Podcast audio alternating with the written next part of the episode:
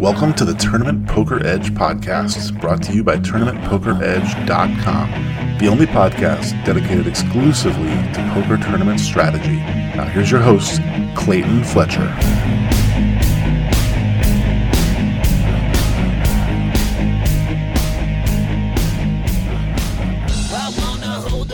Hello, once again, everybody, and welcome to the Tournament Poker Edge podcast. I'm your host, Clayton Fletcher here in New York City. First off, I'd like to apologize. Uh, I guess apologize to anyone who was disappointed that we did not release an episode last week. Um, you know, I, am sure that everyone out there has been watching the news.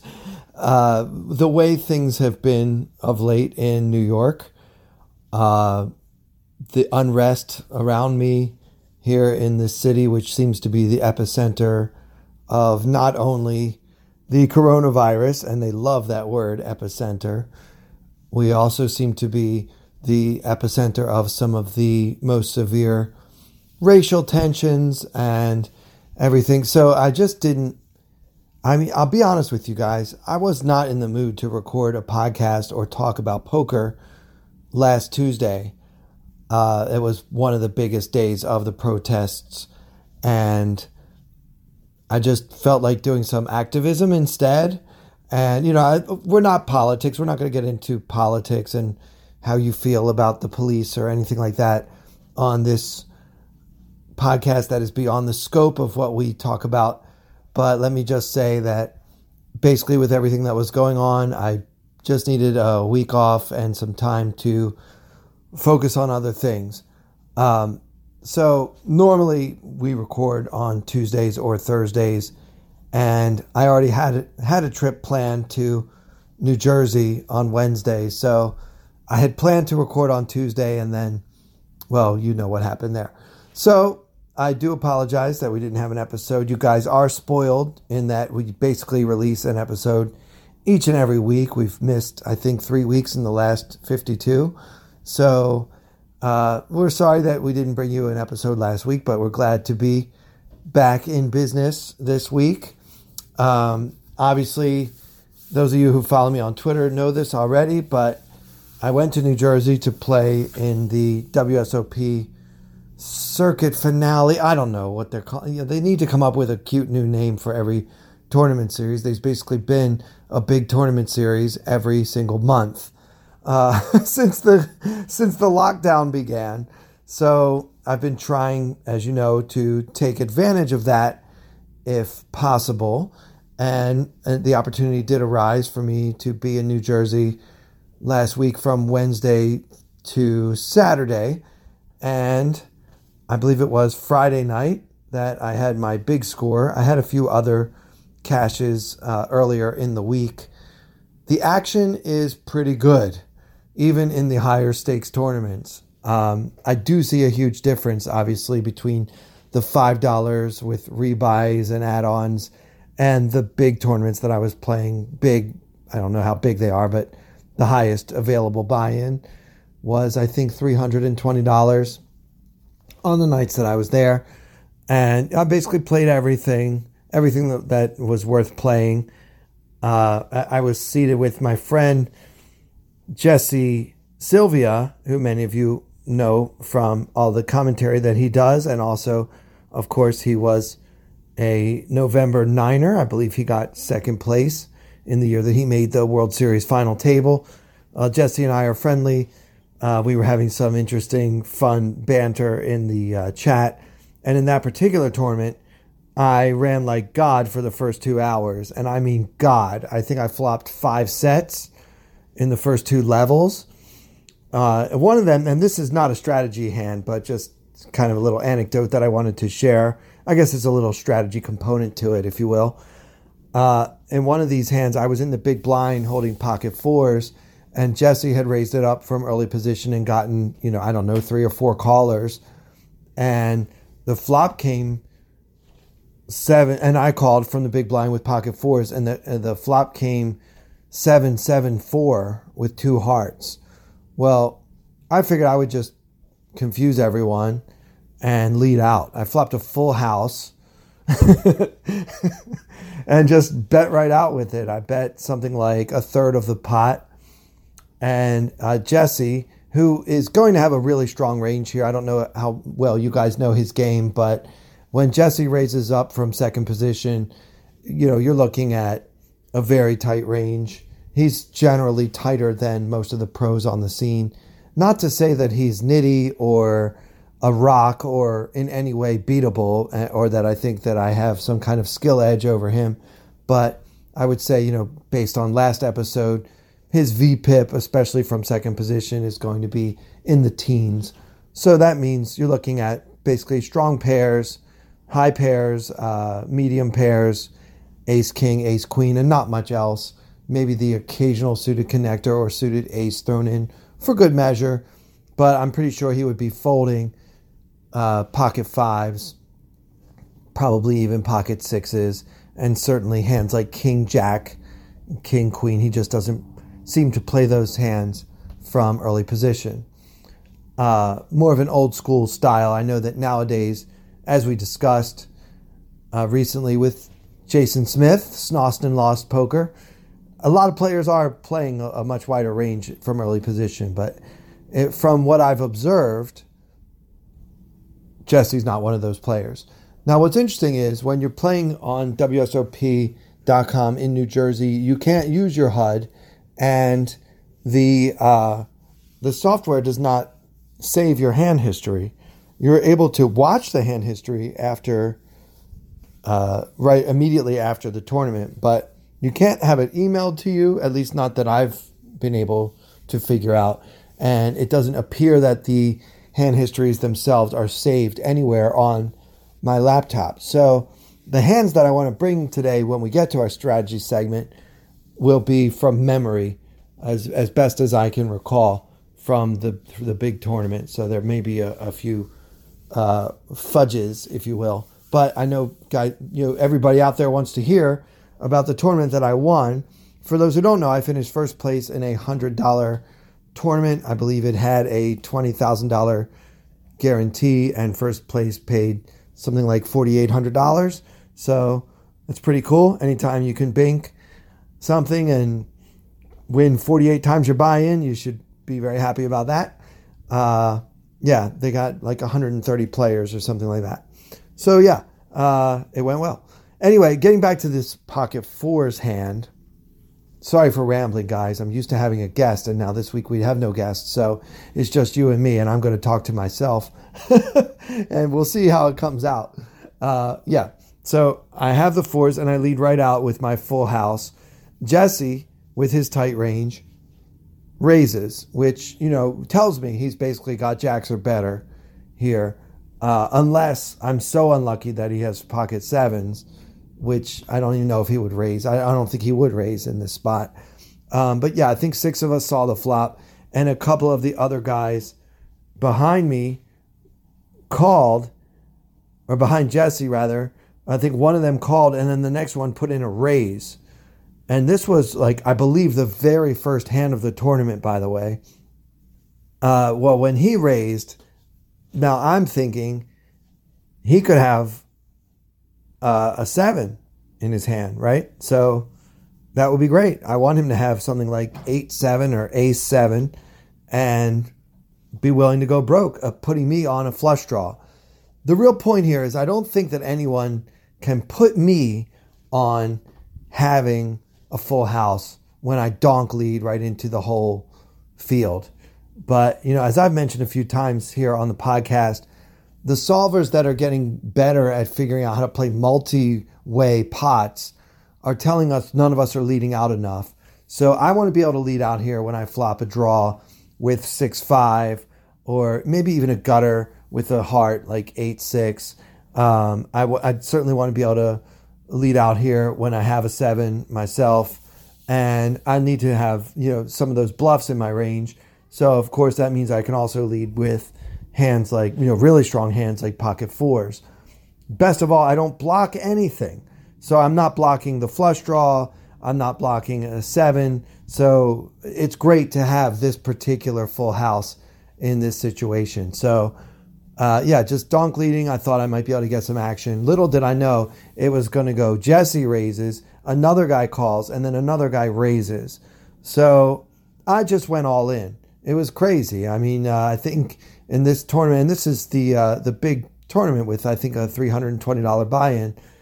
Uh, you know, we have something like an M of two hundred to start, or something something crazy like that. I mean, it was really deep deep stack, but I just shoved it all in and got called in three spots. Jesse called. Now, re entries are permitted. So that could be a factor influencing maybe Jesse's decision or some of the other players in the hand uh, to go ahead and, and get it all in which, in what is now a very, very large pot, knowing that they could potentially end up being chip leader on the first hand. And if not, they can still re enter the tournament. Now, personally, I don't think that's the right way to look at it. I mean, yeah, it is nice. It's a luxury to have the option of re-entering the tournament. But remember, when you do that, you have to pay the rake again. So it's not exactly some kind of free roll that you get to. You know, the more rake we pay, the the worse it is for us in terms of EV.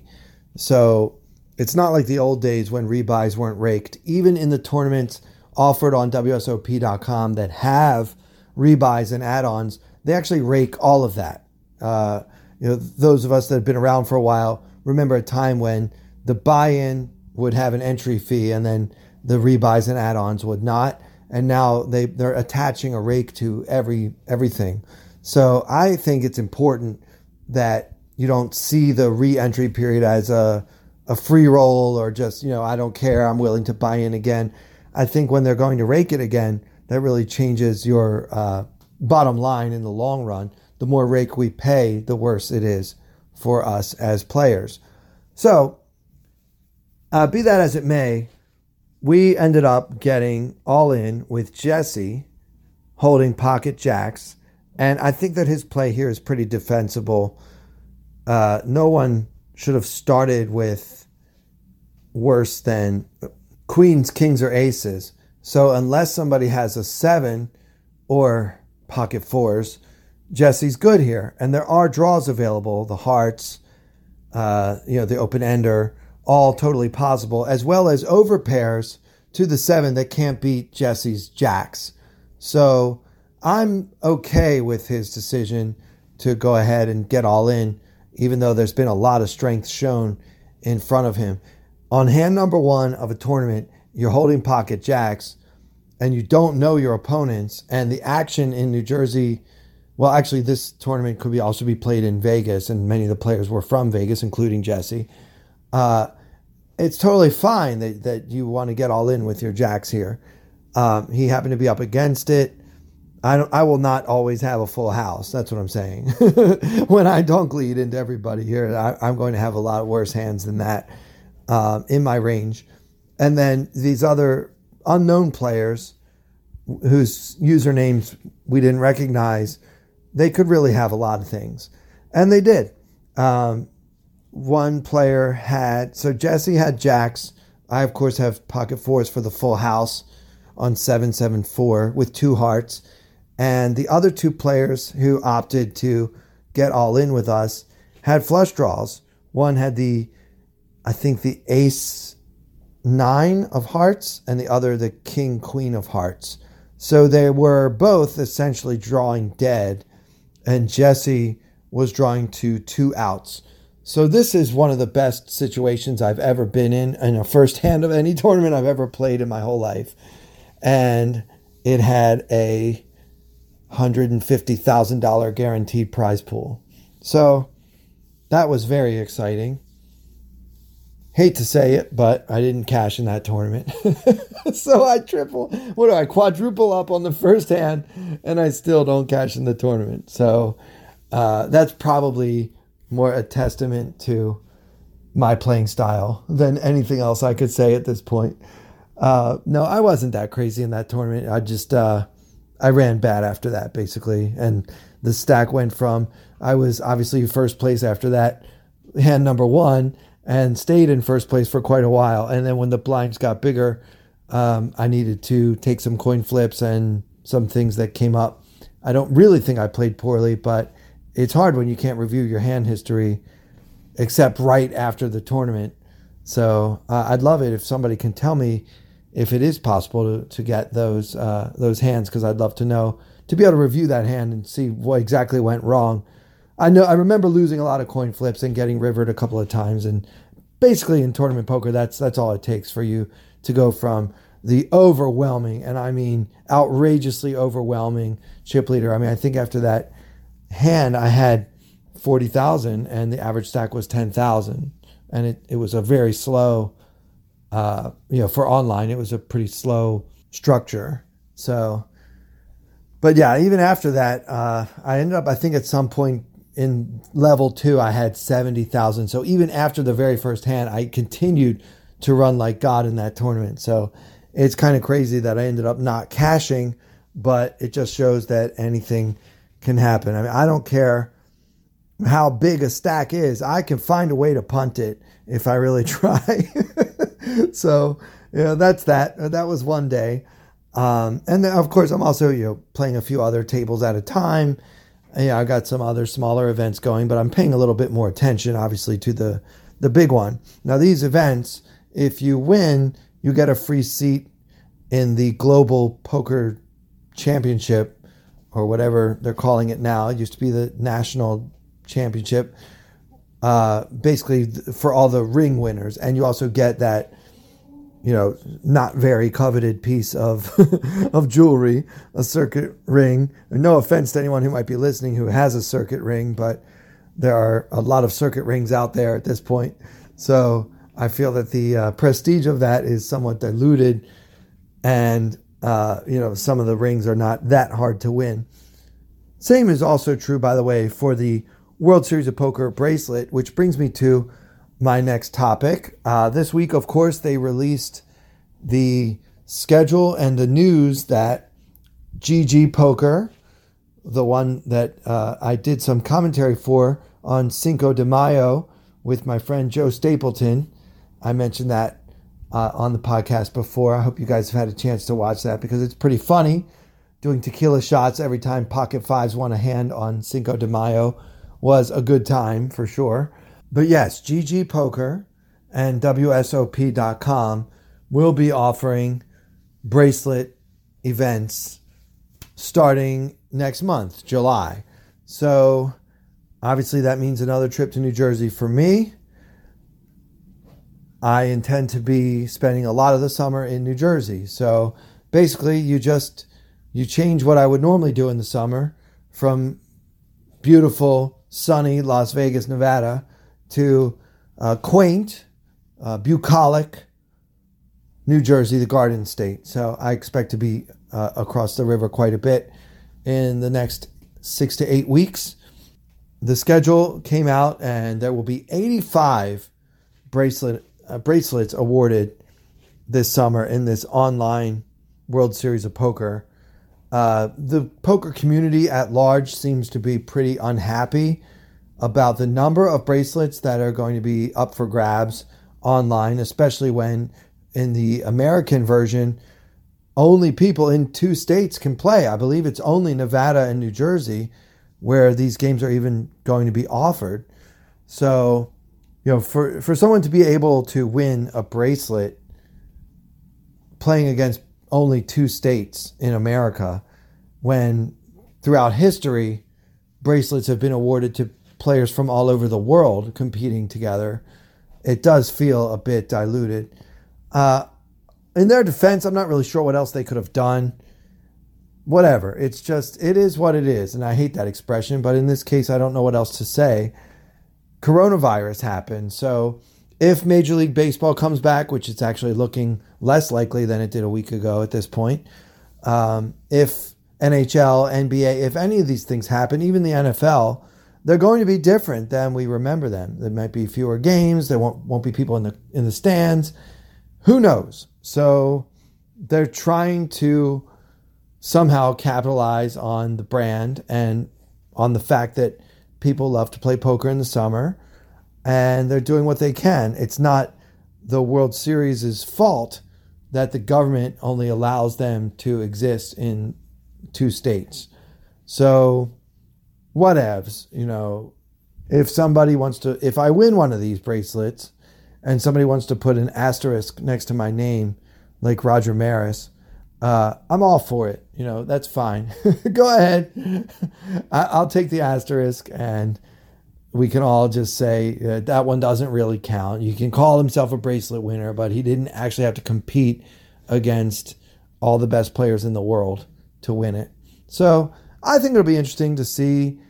Uh, you know, most of the events are guaranteed. I think all of them are actually with some type of guarantee, and we'll see how how that goes. How big the uh, prize pools end up being. The how many players end up registering.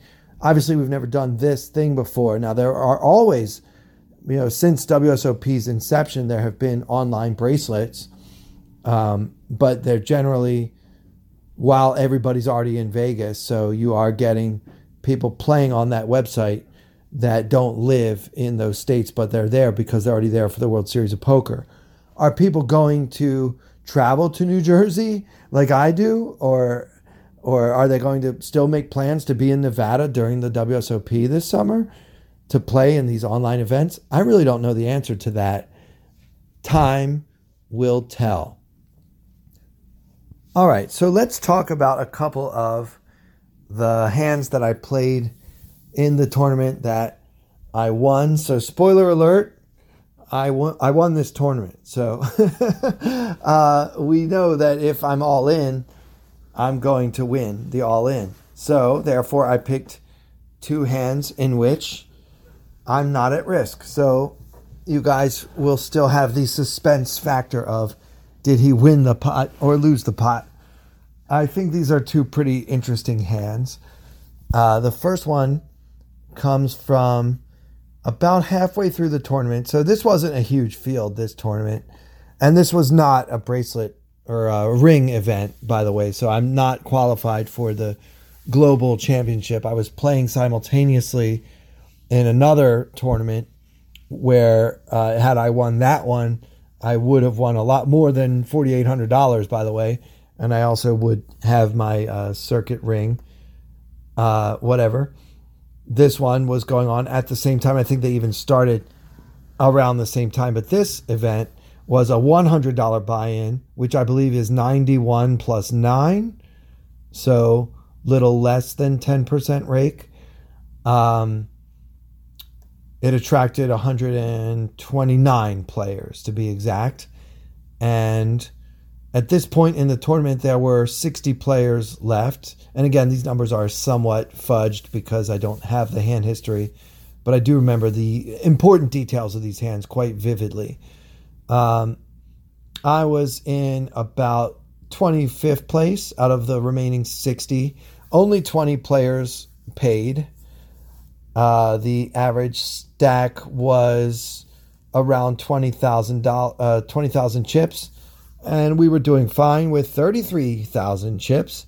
So obviously 33 big blinds, M of 16.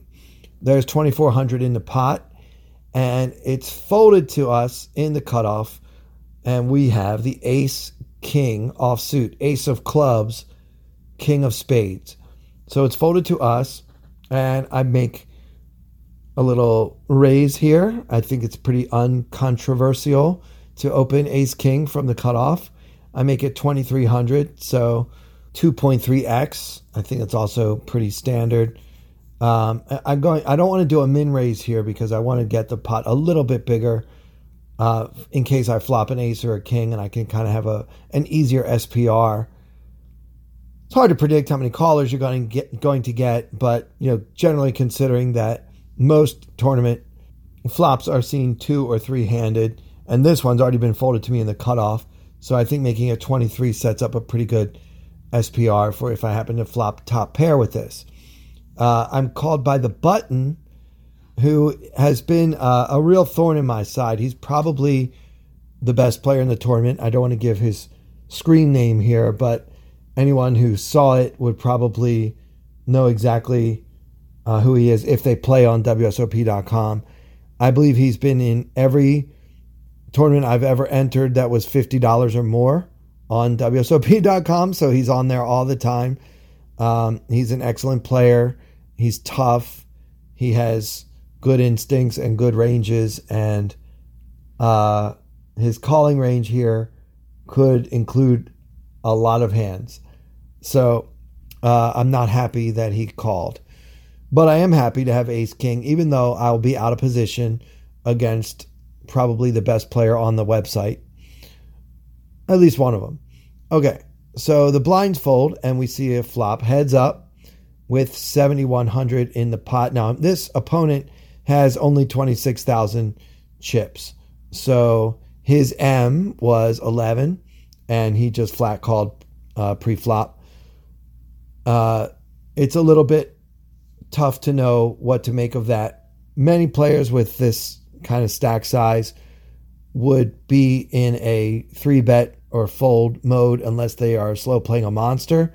So I have to fear the monster, but not necessarily put him on one. Okay, so the effective stack size is 23,700. So the SPR is just over three. And the flop comes Jack of clubs, Seven of spades, Deuce of clubs. Hero holding the Ace of clubs, King of spades. So Jack, Seven, Deuce with two clubs, and we have the Ace of clubs. So we flopped a backdoor flush draw with two overcards, also a backdoor straight draw. Not exactly a total miss. Um, there are some jack high flops that I won't C bet. This is one that I will C bet, probably close to 100% of the time. The reason why is my opponent is unlikely, unless he's slow playing a monster, which we did say he could be. Uh, he's unlikely to have hit this flop. I don't know what hands he would have that have a jack in his range. Um, he could have ace jack or queen jack, but I think that is actually better to three bet with ace jack against me and fold queen jack because it's just too often dominated. Obviously, Jack 10 should be in the muck as well. So I think it's unlikely he has a Jack. Also, in this particular situation, I have the Ace of Clubs, which means that he is less likely to have a flush draw himself. So I I like C betting on Jack 7 Deuce, and I put in 3,000. I could go smaller, but I actually don't mind building uh, the pot a little bit here. I can. There are so many cards that I can double barrel. Any queen, any ten, uh, giving me a straight draw. Any club, giving me a flush draw. The nut flush draw. Obviously, any ace or king, giving me what's almost definitely going to be the best hand. Uh, so there are so many turns I'm going to bet and win. I don't mind building a, a slightly bigger pot. So you could down bet. You know the pot is seventy one hundred. You could down bet to even 2000 or something if you want to here and get some folds from hands that totally missed. I mean, I guess if, if I'm in villain shoes holding something like pocket fours, you know, the, the C bet is, is 2000. I don't think I want to call. I mean, I guess you could, but there again, that's the kind of hand where you're going to call and then have to fold to a second barrel on the turn. So uh, I expect to win the pot a lot. I C bet it's 3000 and he called rather quickly and the pot was at that point 13,100 with his stack the effective stack at 20,700 so he's got about 1.5 times the pot remaining uh, the turn was the queen of clubs it's one of the best cards that doesn't pair me I now have a gut shot and the nut flush draw and two overcards. So I've got basically a lot going on. If I choose to C bet this flop, I absolutely need to fire again on this turn. Now the problem is my opponent's getting somewhat short, so I can't put in a really big bet unless I want to call a shove. So I bet 4500. Now, if my opponent happens to shove, I'm going to be in a really tough spot because I do have so many outs, but I'll also know that I'm behind. But at least I give myself the option. You know, if I bet 8,000 or something here on the turn, I think that I will just have to snap call and hope that I draw out. So instead, I bet small and hope that he doesn't raise at all. And I was happy that he just called. So now the pot is 22,000. The effective stack is 16,000. So he's got about 75% of the pot left in his stack. And the river is the nine of spades. For a final board of jack, seven, deuce, queen, nine, with three clubs. So we missed. We still have just ace high here on the river. And I think that we now have now reached the important decision, the inflection point of the hand. You know, we're not that close to the money. There are 60 players left. He's still got to get through 40 more to get to the end. Uh, it's hard to put him on a hand. What calls the flop and the turn? At that point, I think, unless he's slow playing a monster, which I think is unlikely, by the way, there are just too many draws available now. You know, if he flopped a set, I think he absolutely has to raise, get all in with me here on the turn, and just hope that I don't have a flush. So it feels like he hung on on 4th Street with something like Ace Jack, maybe King Jack, but it really feels like a Jack. Now, it could be Queen Jack, but again, I think that th- that hand should have folded.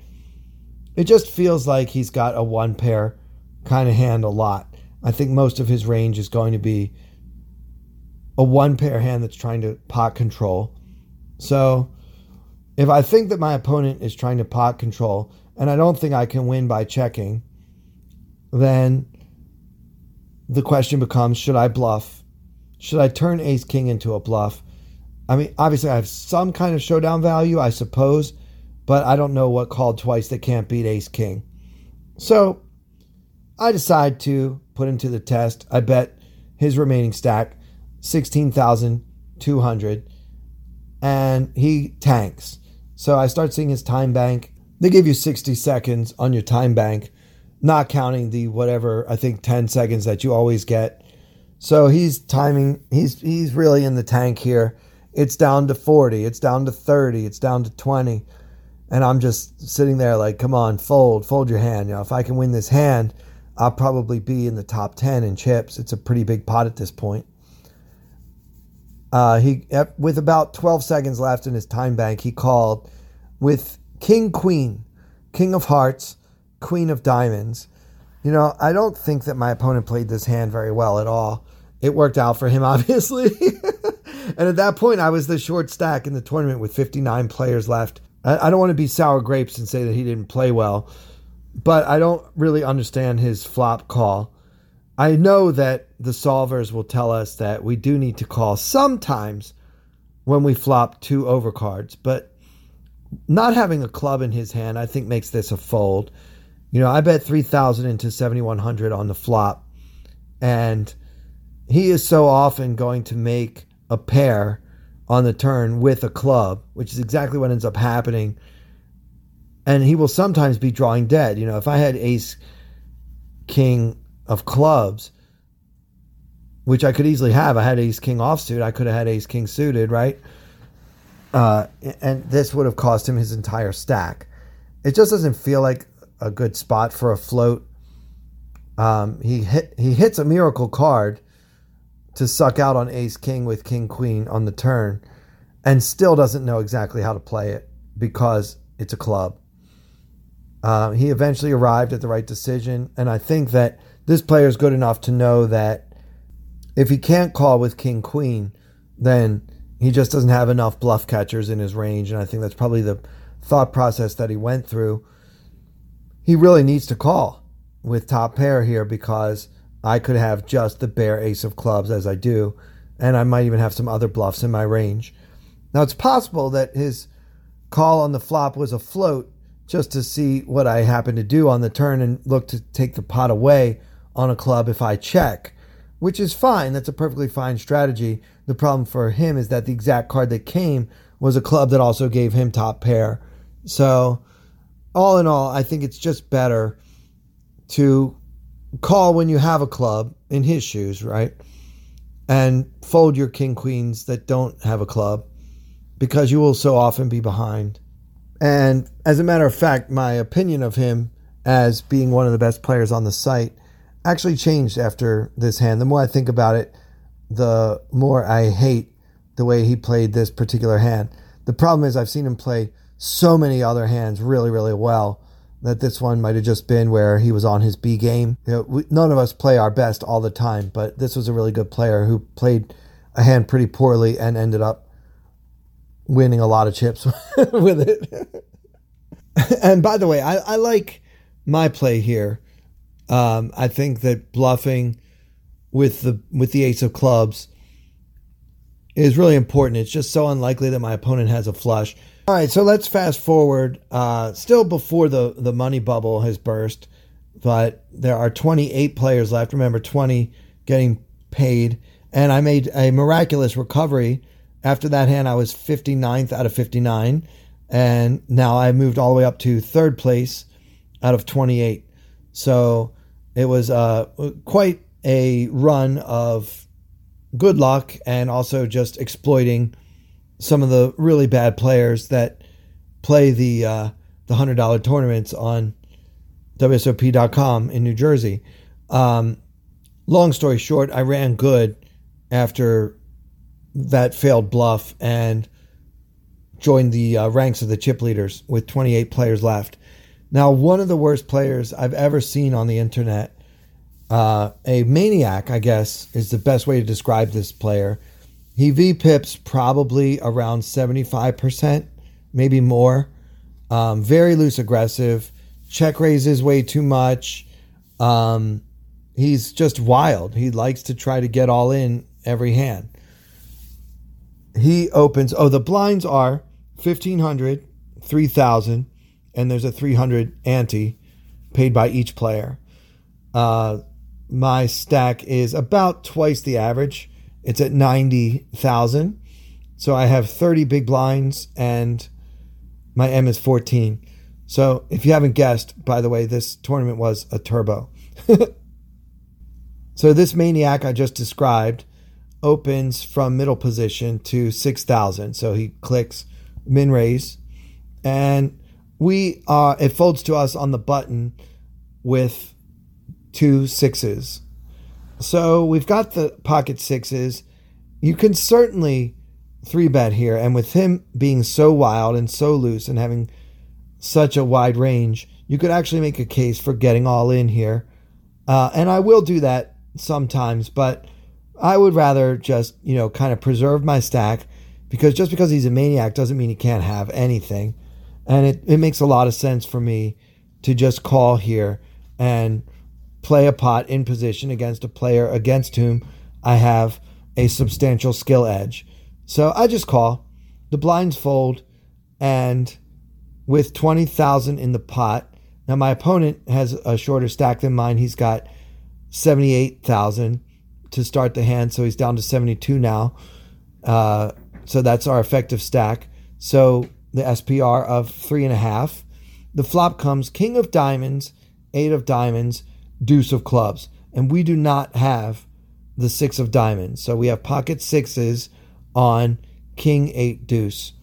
Now, our opponent checks to us.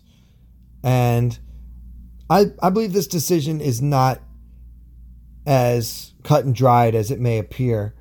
As I mentioned, this player is wild. So just because he checks doesn't mean he's ready to give up on the pot. He does all kinds of crazy things. Um, do we want to go go to war with pocket sixes here? So we have to balance between knowing that our hand is probably good, especially when he checks, and the likelihood that we'll end up folding.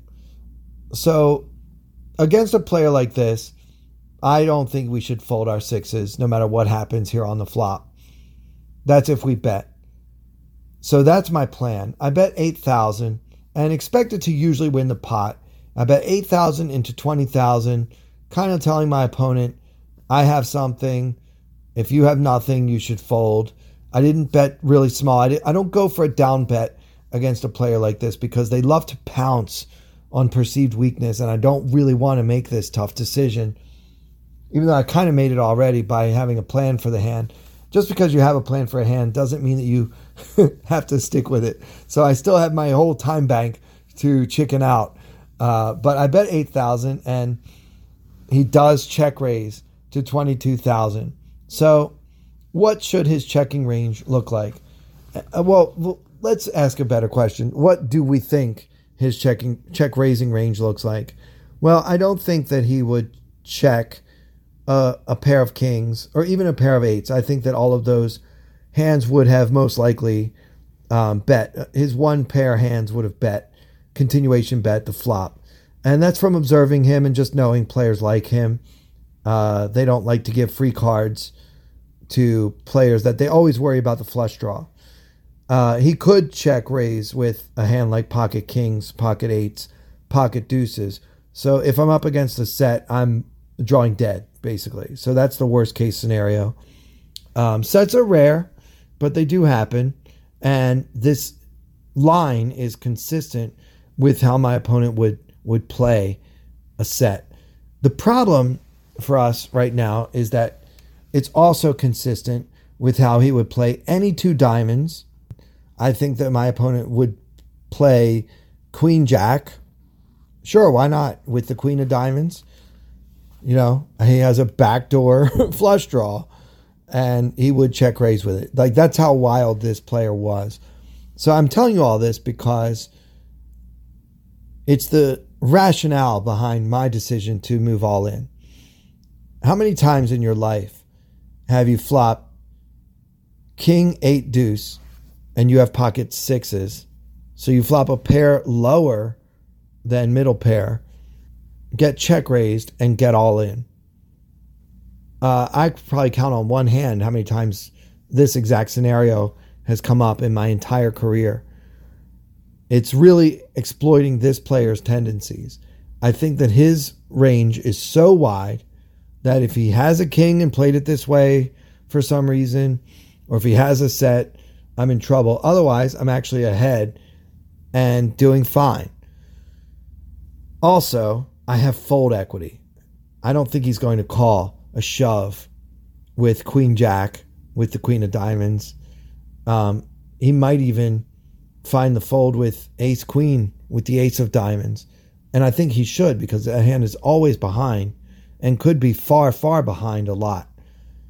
Now, what he should do and what he does do, you know, this player, I have so many notes on this player that I was really actively trying to get into pots with him. You don't really see players like this very often on ACR or other websites that I visited. this is a uh, a New Jersey phenomenon. Players like this, so I get all in, so I kind of push and pray. I'm hoping to not get called, but even many of the hands that will call, I am ahead of with my measly pocket sixes. But I'm really hoping for a fold here because whatever he has, he's drawing quite live against me, right? Well, he calls with the queen 10 of diamonds. So he has queen of diamond, 10 of diamonds for the uh, flush draw. And we managed to hold. So it's basically a coin flip because he has 15 outs against my hand. So uh, that's not the hand I wanted him to have there. But again, his range is so wide for check raising that folding sixes is just. If you're going to fold your sixes just because you get check raised, then you're probably better off playing them aggressively pre flop. So because I chose to play it slow pre flop, I need to be a lot stickier and more committed with uh, such a measly medium pair in this scenario. So obviously, that could have gone either way. It's a coin flip. And I'm lucky that it wasn't a set. I'm also lucky that it wasn't pocket sevens because part of his calling range could actually include hands like pocket sevens, pocket nines. Obviously, pocket eights made a set. But yeah, he does have a lot of calls even when I'm showing so much strength and putting him all in on the bubble to the test. Um, not the exact bubble. 28 players left, and 20 got paid. So his stack was, you know, above average. He had no reason to try to go broke, but I'm glad he did because winning that pot gave me the chip lead. I do remember some other hands I played in this tournament, but these were the kind of the two key hands that stuck out to me, even more so than uh, the heads up, which lasted quite a while. I think heads up was like 60 hands, which is a really a, a huge number.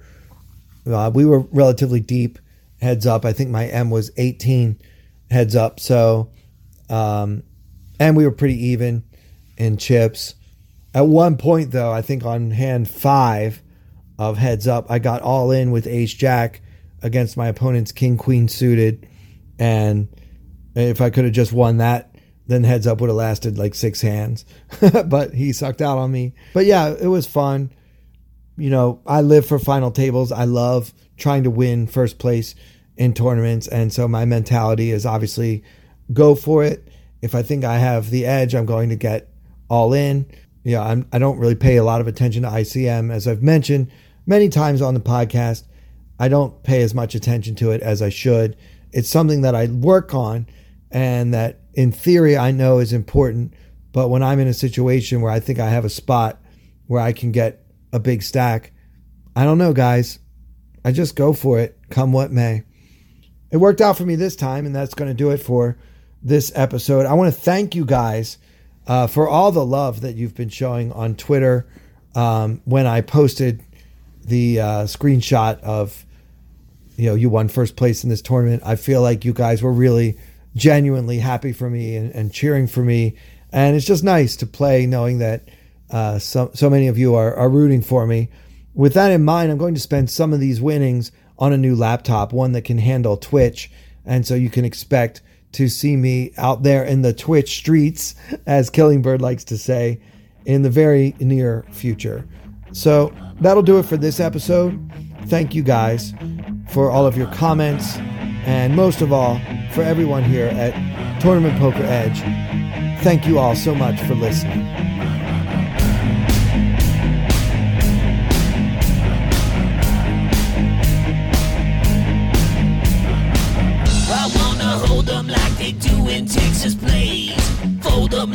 Hit me, raise it, baby, stay with me. Luck and intuition, play the cards with babes to start. And after she's been hooked, I'll play the one that's on her heart.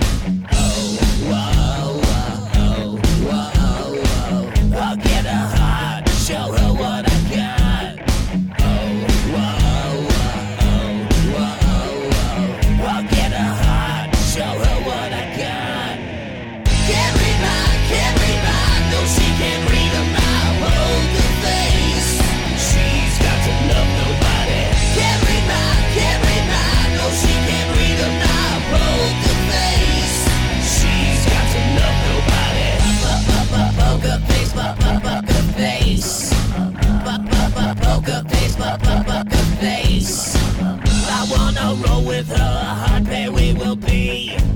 While little gambling is fun when you're with me. Russian roulette is not the same without a gun. And baby, when it's love, it, it's not rough, it isn't fun, fun. Oh, whoa, whoa, whoa, whoa. I'll get her heart, show her